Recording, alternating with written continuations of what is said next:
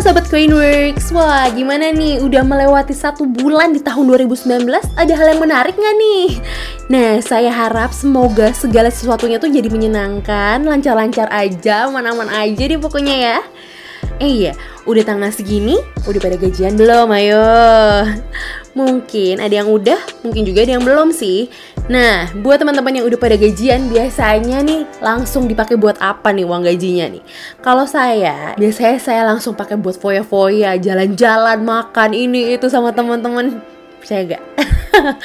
nggak ada yang bohong. Sebenarnya kalau kita udah gajian, bukan berarti uang gajinya harus dihambur-hamburin loh. Ingat ya, gajian selanjutnya tuh masih lama banget di bulan depan loh. Tapi emang ya sebenarnya menahan diri untuk nggak beli ini itu, makan yang ini itu, apalagi menolak ajakan pergi dari teman-teman tuh sebenarnya susah banget loh. Apalagi kalau pas weekend, hmm pasti ada aja tuh ajakan dari teman bahkan pasangan pun pasti ada. Setuju nggak teman-teman?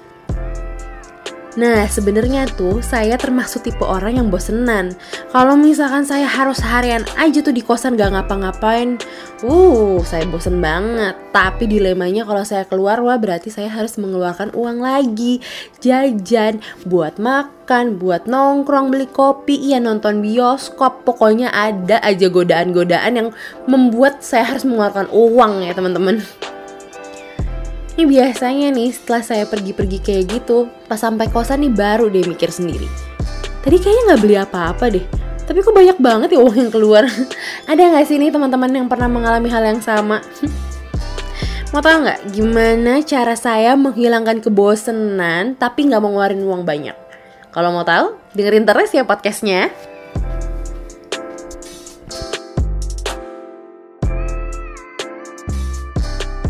Sebenarnya ini belakangan ini saya lagi sering banget nih buka-buka YouTube, nyari-nyari resep-resep makanan, kue, pokoknya resep yang saya cari tuh semuanya tuh nggak ada yang ribet. Saya mau yang gampang-gampang aja. Ngeliatnya tuh kayaknya enak gitu kan. Nah kebetulan banget nih di kosan saya itu ada dapurnya Jadi kalau misalkan saya mau masak, mau iseng-iseng bikin eksperimen makanan Ya saya bisa di situ langsung saya punya teman kosan ya emang kita sama-sama suka masak nih jadi kita enak tuh bareng-bareng kita ke dapur buat masak-masakan tapi yang jelas kita tuh biasanya nyari resepnya dulu nih nah kalau misalkan kita lagi pengen makanan western biasanya kita pilih tuh pasta Kenapa kita pilih pasta? Karena tuh bahan-bahannya tuh gampang, udah gitu mudah dicari di mana-mana. Tapi yang namanya perempuan ya pasti banyak maunya, jadi kita tuh suka ngelisin dulu kira-kira makanan apa aja nih yang mau kita masak. Nah, kalau misalkan kita udah nentuin pilihan nih, baru deh kita ke pasar buat beli bahan-bahannya. Misalnya nih, beli daging cincang, keju, tomat, pokoknya bahan-bahan yang sesuai dengan menu yang kita pilih. Mau tau nggak kenapa kita lebih sering milih di pasar? Karena barang-barangnya itu bisa ditawar, jadi kita bisa dapetin harga yang murah dengan kualitas yang bagus nggak kalah sama supermarket loh. Udah beli bahan-bahannya? Ya langsung balik ke kosan siapin semua bahan-bahannya terus dipotong-potong disiapin buat dimasak jangan lupa ngelihat resep ya nanti gagal loh nggak enak kecuali kalian jago banget Tahu gak sih teman-teman setiap saya masak sama teman saya ini pasti selalu aja ada hal yang lucu yang bikin saya ketawa. Akhirnya kita berdua tuh sampai lupa waktu gitu ternyata lo udah sore nih gitu kan. Makanan matang, hati senang, kantong aman, perut kenyang. Itu yang dicari.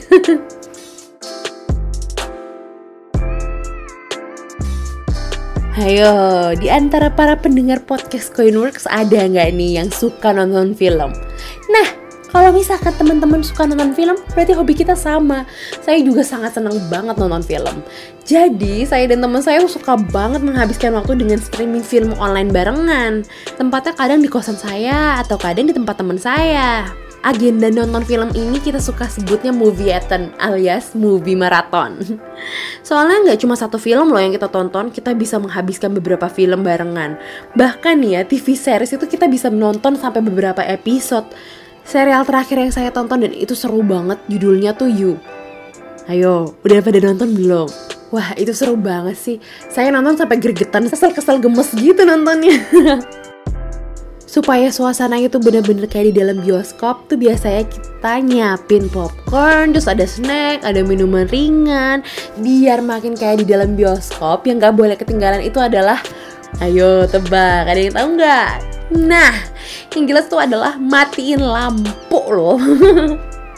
Ada nih kalau misalkan kita lagi butuh tantangan film bergenre horor nih yang kita pilih.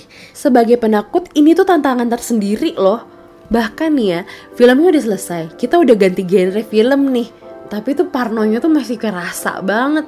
Terus kita jadi pada takut sendiri gitu. Kalau misalkan lagi nggak ada temen yang bisa diajak nonton bareng, nah movieatan sendirian tuh juga nggak apa-apa, seru juga kok.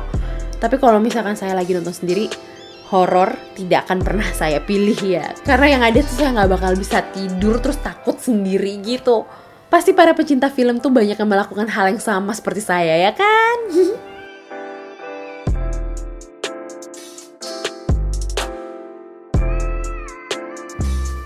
Next, ke museum. Nah, pernah nggak nih ada yang nyoba menghabiskan waktu dengan jalan-jalan ke museum? Kebetulan saya tuh punya temen yang emang suka banget sama sejarah. Dia pernah ngajak saya keliling beberapa museum yang ada di kota tua. Awalnya saya pikir tuh bakal ngebosenin, tapi ternyata menyenangkan loh. Harga tiket museum tuh hanya sekitar 1.500 sampai 5.000 rupiah.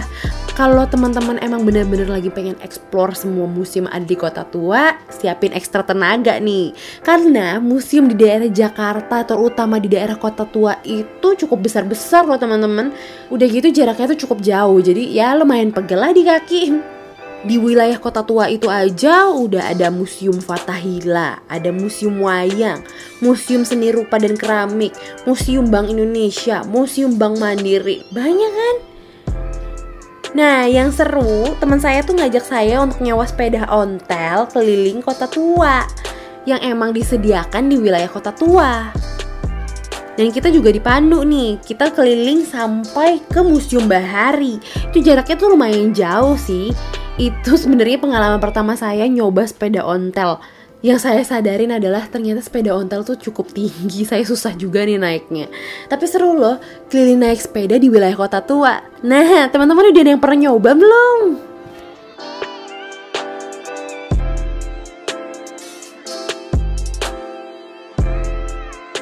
Selanjutnya, kalau misalkan teman-teman butuh wadah untuk menyalurkan hobi, bisa loh nyoba ikutan komunitas-komunitas.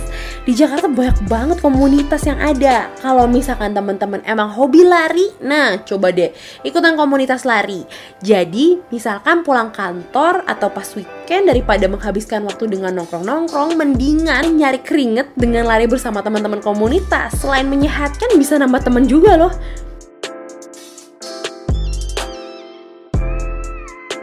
Jadi sebenarnya nih banyak banget kegiatan yang kita bisa lakukan tanpa harus mengeluarkan banyak uang.